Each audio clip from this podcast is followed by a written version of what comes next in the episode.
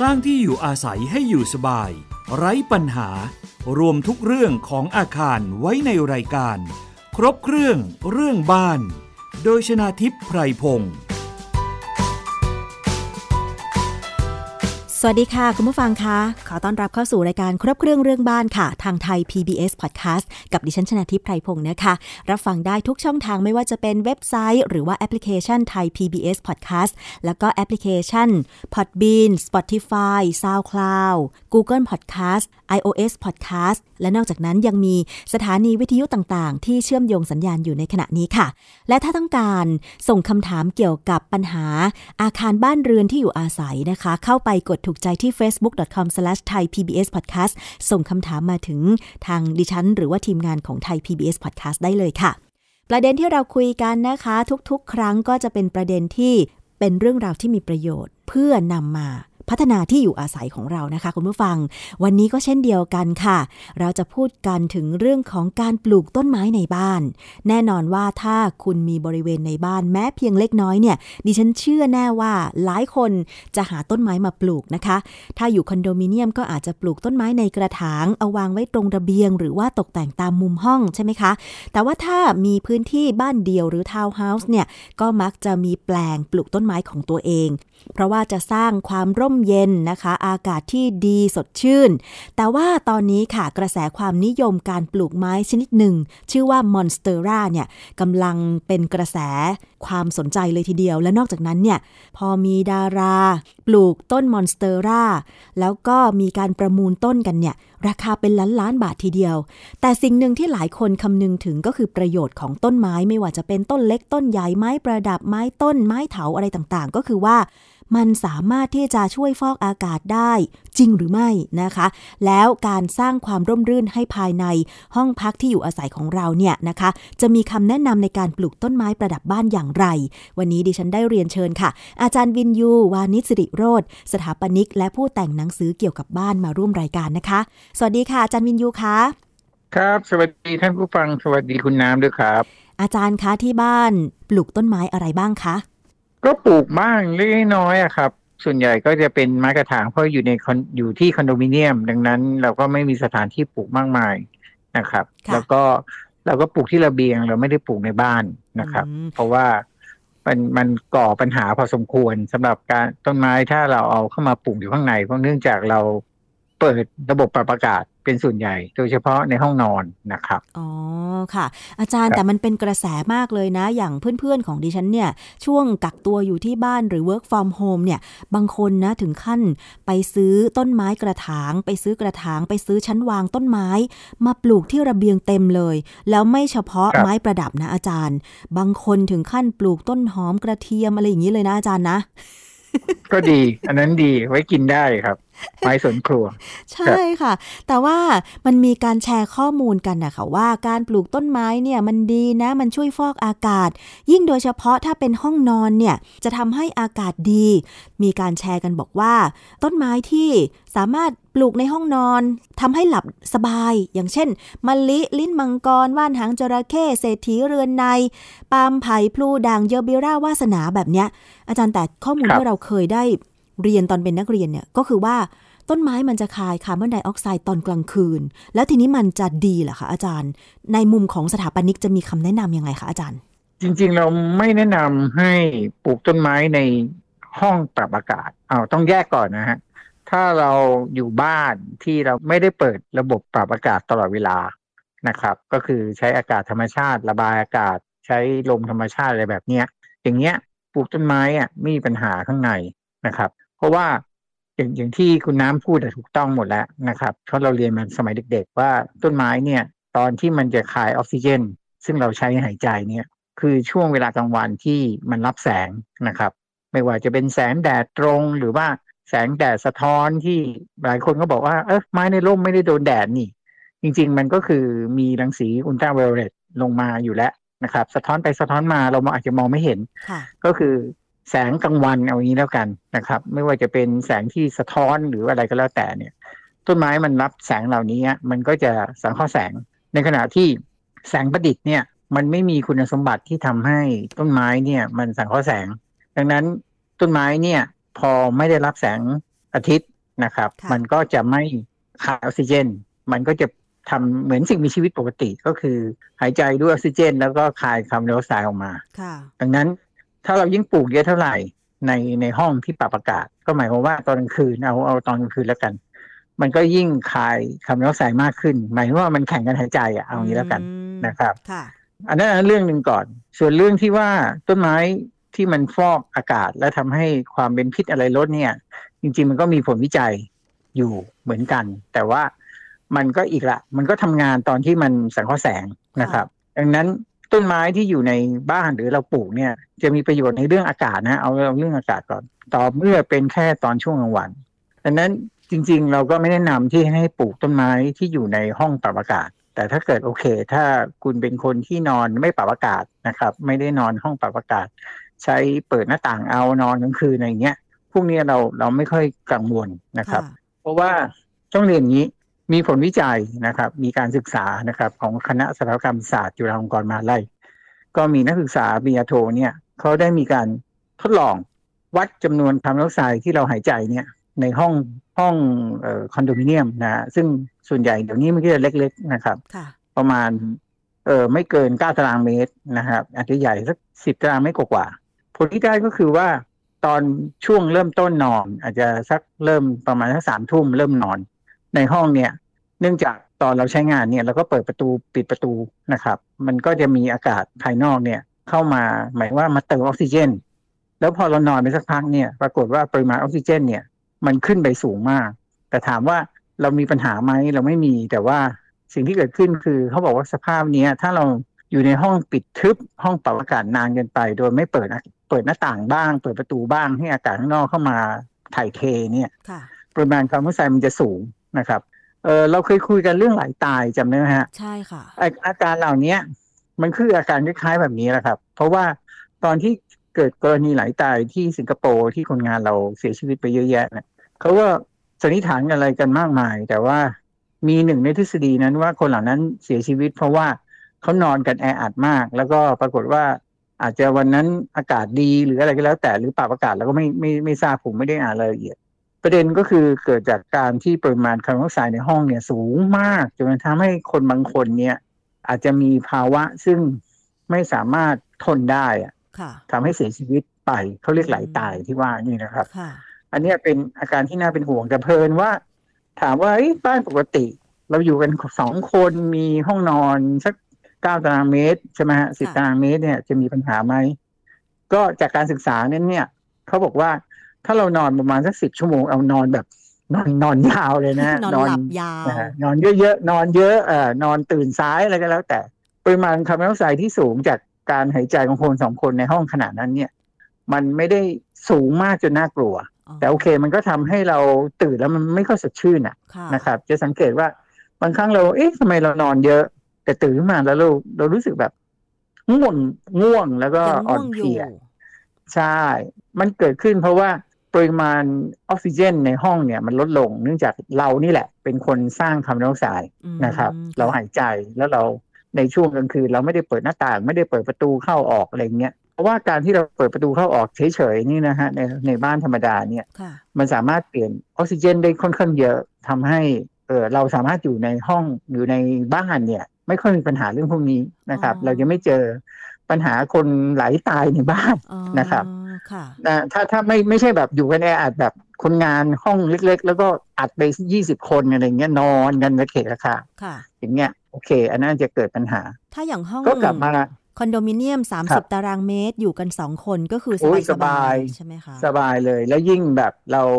เปิดหน้าต่างบ้างบางครั้งเราปิดแอร์เปิดหน้าต่างบางครั้งเออเราเปิดประตูไปเอาของหยิบของไปทิ้งขยะอะไรเงี้ยช่วงนั้นน่ะ ตอนที่เราทุกครั้งที่เราเปิดประตูเนี่ย ประตูมันก็จะเหมือนเหมือนเป็นพัดใหญ่ๆอะค่ะพัดไปพัดมามันก็จะดูดไม่เชิงดูดอะมันก็จะทำให้อากาศมีการหมุนเวียนจากข้างนอกข้างในค่ะ แค่ออกออกไปตากผ้าใช่ไหมฮะค่ะตากผ้าระเบียงเราเปิดสักพัก ก็อย่างน้อยยี่สิบนาทีกว่าจะตากเสร็จอย่างเงี้ย พวกเนี้ยมันก็จะช่วยทำให้อากาศข้างนอกเนี่ยเข้ามาเปลี่ยนคาร์บอนไดออกไซด์ในห้องเนี่ยออกไปอะไรอย่างเงี้ยอืมค่ะมันจะช่วยได้ ตลอดเวลาค่ะนะครับ อาจารย์คะถามนิดนึง ถ้าสมมติว่าอย่างกลางคืนอย่างเงี้ยอยู่คอนโดมิเนียม มันจะมีห้องนอนเล็กแยกไปต่างหากประมาณสัก10ตารางเมตรนะคะ ประมาณ10ตารางอ่าเมตรเล็กพราะสุดว่าในกฎหมายเขาให้แปดจุดห้าถ้าผมจำไม่ผิดนะค่ะประมาณแปดแปดกว่าตารางเมตรกว่านะครับ แต่ว่าส่วนมากคอนโดมิเนียมดิฉันเห็นตอนนี้ขนาด30ตารางเมตรเป็นอย่างน้อยนะคะ อาจจะ26ครัขึ้บนไป อาจจะแบ่งเป็นโอ้ยห้องถือนอว่านใหญ่มากค่ะ เมื่อเทียบปริมาตรสำหรับคนอยู่สองคนนี้ถือว่าปริมาตรอากาศเยอะมากค่ะเยอะแต่มาว่ากถ้าเป็นการกั้นห้องนอนที่มีประตูเปิดครับปิด แล้วเราเปิดแอร์อยู่ข้างในในห้อง 10 ตาครัรางบเมตรแบบเนี้ยค่ะอาจารย์ แสดงว่าทั้งคืนเนี่ยเราไม่ควรที่จะปิดประตูทึบ เราควรจะเปิดประตูเข้าออกบ้าง ระหว่างห้องนอนกับระเบียงตัวห้องอย่างนี้ใช่ไหมคะอาจารย์ ไม่ผมเชื่อว่า กิจกรรมปกติ ถ้าเราไม่ใช่แบบนอนยี่บสี่ชั่วโมงอยู่ในห้องนั้นน่ะค่ะนะครับ ผมว่าไม่ไม่มีปัญหาอะไรหรอกครับ แค่เราช่วงเวลาตื่น แล้วก็มีการเปิดประตูจากห้องนี้ไปห้องนั้น เดินไปห้องครัวไปอาบน้ำเข้าห้องน้ำอะไรอย่างเงี้ยค่ะแล้วยิ่งถ้าห้องห้องคอนโดมิเนียมมันเอ่อมีห้องน้ำที่ติดอะไรนะหน้าต่างที่อยู่ข้างนอกเงี้ยแล้วพอเราเปิดประตูห้องน้ำอากาศจากข้างนอกมันก็ไหลเข้ามาในห้องอะไรเงี้ยมันก็จะแลกเปลี่ยนออกซิเจน ได้เพียงพอสำหรับคนที่อยู่ในพื้นที่นั้นอืมอยู่ในปริมาตรอากาศเท่านั้น ที่เรากลัวสุดก็คือมีห้องเท่านั้นน่ะแต่อัดกันไปยี่สิบคนอย่างเงี้ยเอออย่างเงี้ยน่ากลัวค่ะอันเนี้ยน่ากลัวแล้วยิ่งถ้าติดระบบปรับอากาศอีก โอ้โห ไม่มีอากาศเข้าออกเลยอะไรเงี้ยอืมแล้วอยู่กันนานๆอะไรอย่างเงี้ยค่ะพวกเนี้ยน่ากลัว ก็เลยกลับมาเรื่องปลูกต้นไม้ คราวนี้ต้นไม้จริงๆมันก็ไม่ได้ขายคาร์บอนไดออกไซด์อะไรเยอะแหละ แต่มันก็ มีส่วนหนึ่งแหละนะครับ แต่ว่าคำถามก็คือปลูกเยอะแค่ไหนอืมถ้าปลูกพอเราเออกระจุมกระจิมนิดๆหน่อยๆก็โอเค แต่ถ้าปลูกเป็นป่าแล้วก็ต้องกลับมาคิดอีกทีละค่ะแต่อีกประเด็นหนึ่งที่เราไม่แนะนำเลยในการปลูกต้นไม้ในพื้นที่ปรับอากาศ คือความชื้นของการที่เราต้องรดน้ำใช่ไหมฮะอ๋อเราต้องรดน้ำต้นไม้แล้วก็ใช่ หลายครั้งเราก็ขี้เกียจรดน้ำต้นไม้บ่อยๆเรียกว่าทีทีๆอ่าฮะแล้วก็กลัว อ่า แล้วก็จะมีตัวรองน้ำใช่ไหมฮะค่ะตัวเป็นไอ้ไอ้ถ้วยข้างล่างอะเป็นจานอะเออค่ะจานสำหรับกักเก็บน้ำแล้วก็ไอ้ตัวต้นไม้เองมันก็คายน้ำตลอดเวลา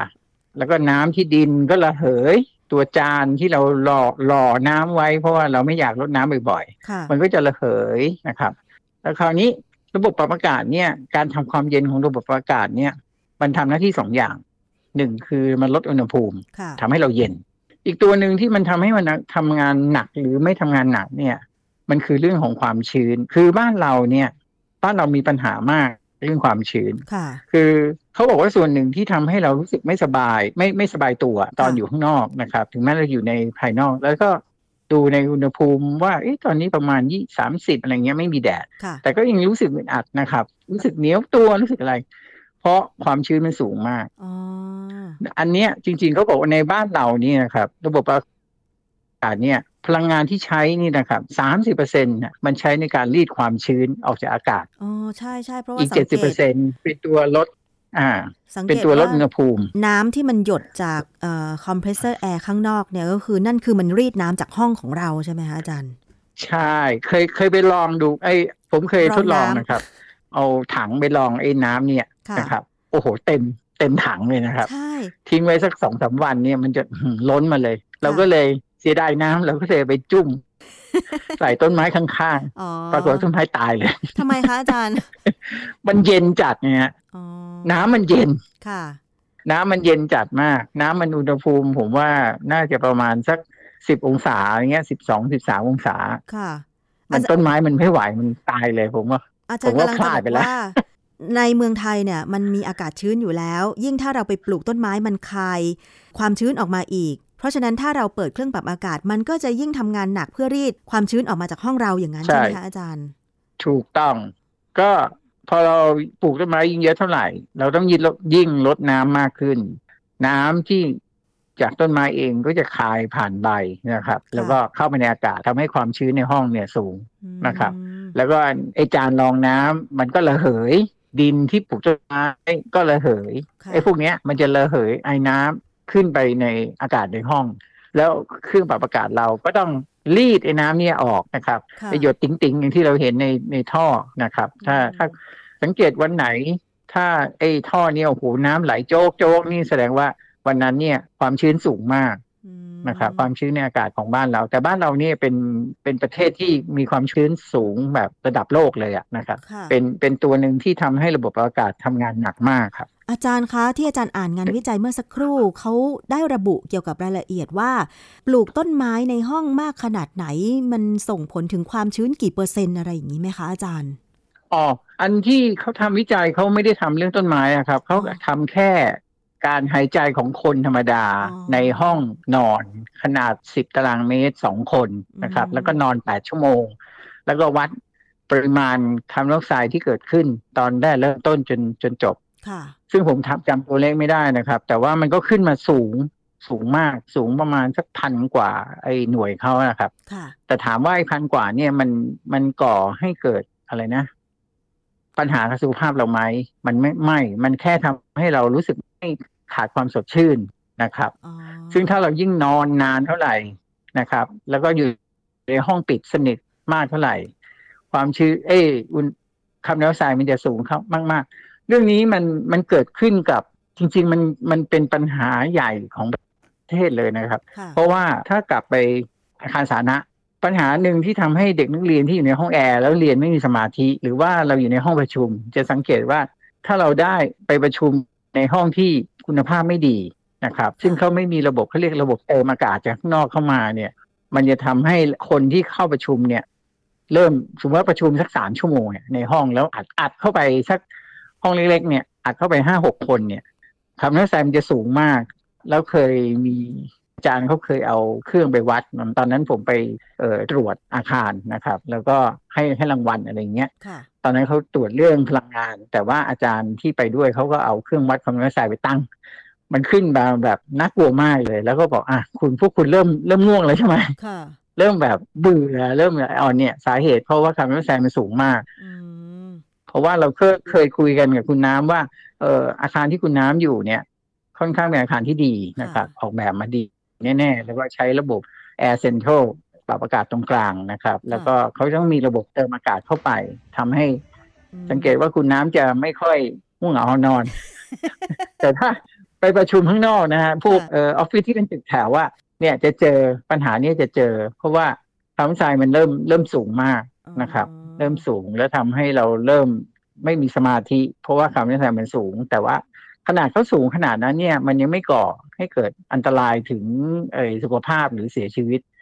แสดงว่าไอ้เกิดการไหลตายเนี่ย มันต้องมันต้องหนึ่งนอนนานมากสอง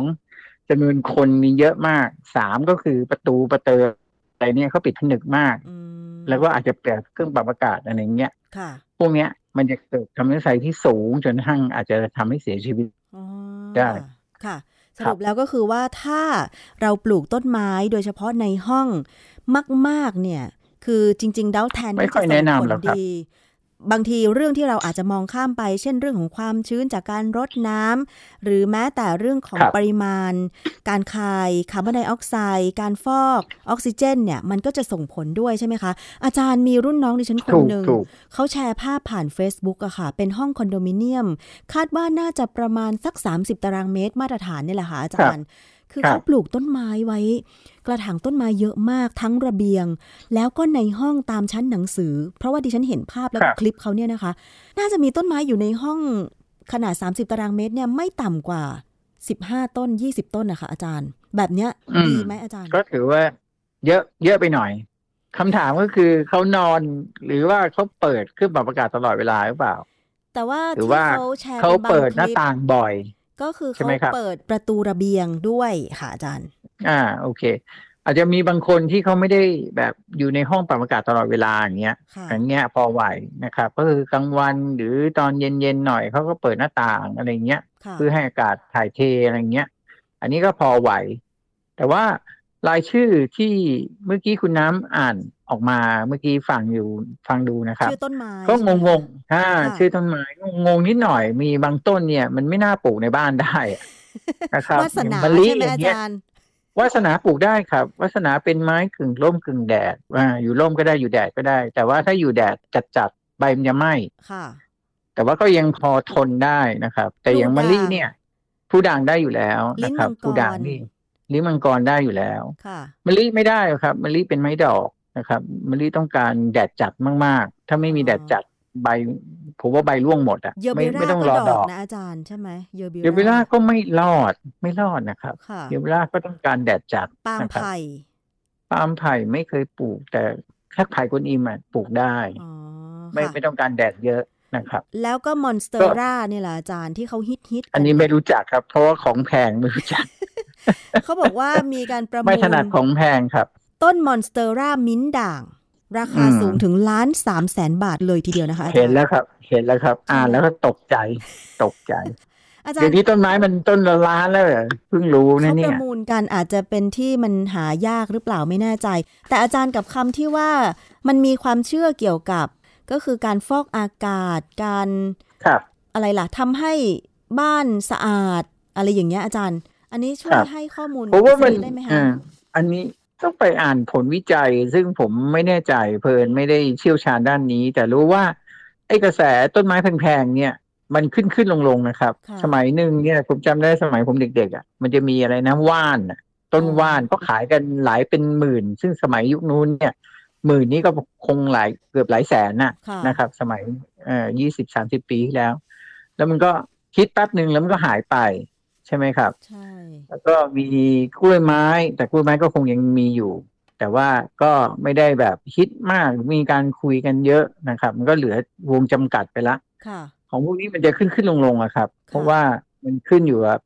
กระแสตัวไหนจะมาอะไรอย่างเงี้ยอืะผมคิดว่ามันมันเป็นเรื่องของตลาดทุนนิยมอะค่ะนะครับ ที่มีการ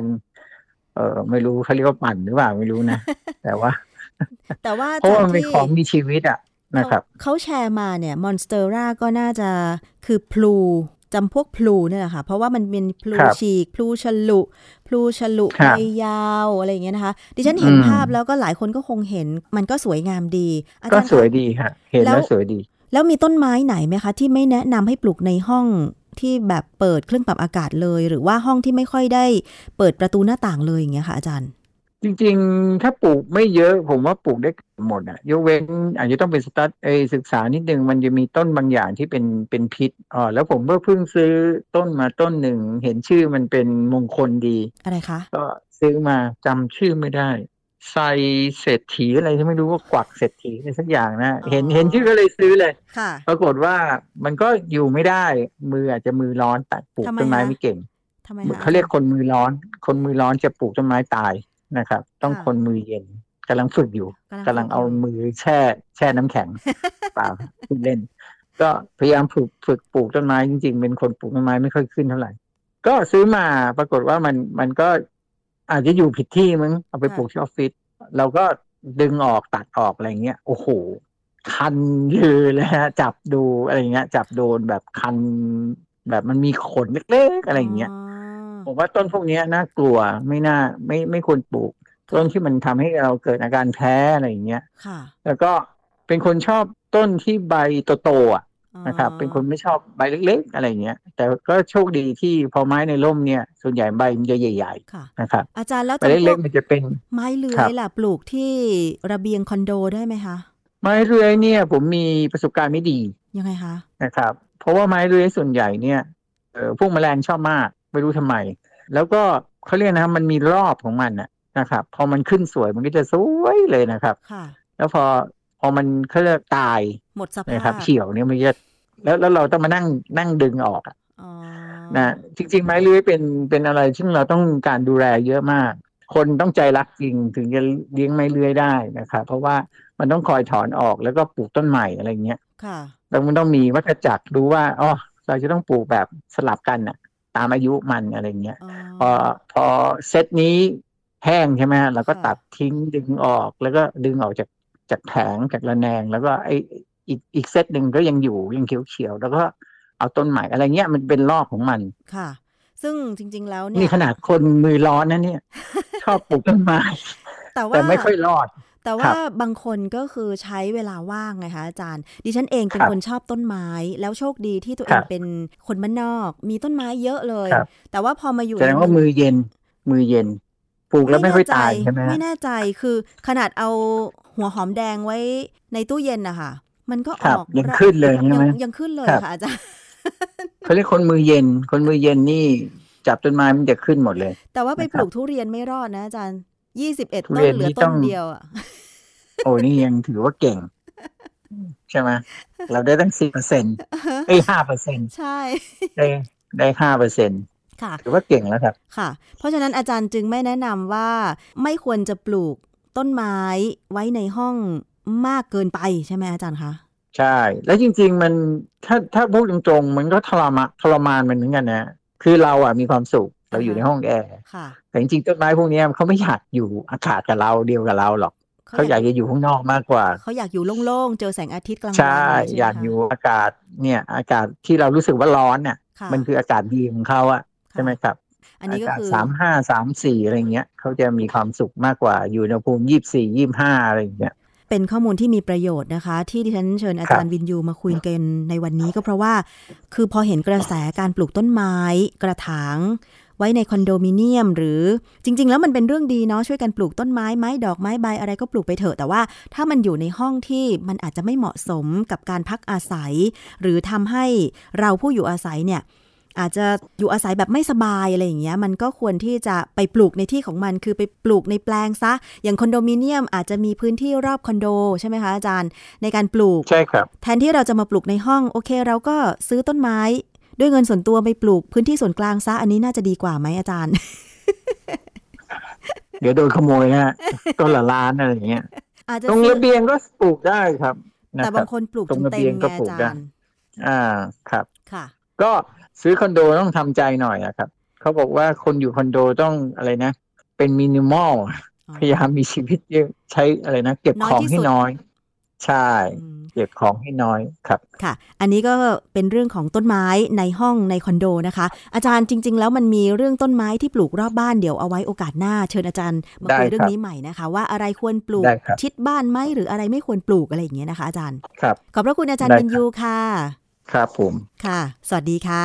สวัสดีครับ อาจารย์วินยูวานิสิริโรจน์นะคะ สถาปนิกและผู้แต่งหนังสือเกี่ยวกับบ้านค่ะ วันนี้หมดเวลาของรายการครบเครื่องเรื่องบ้านแล้วนะคะ ดิฉันชนะทิพไพรพงศ์ต้องลาไปก่อน สวัสดีค่ะ ติดตามรายการได้ที่ www.thaipbspodcast.com แอปพลิเคชัน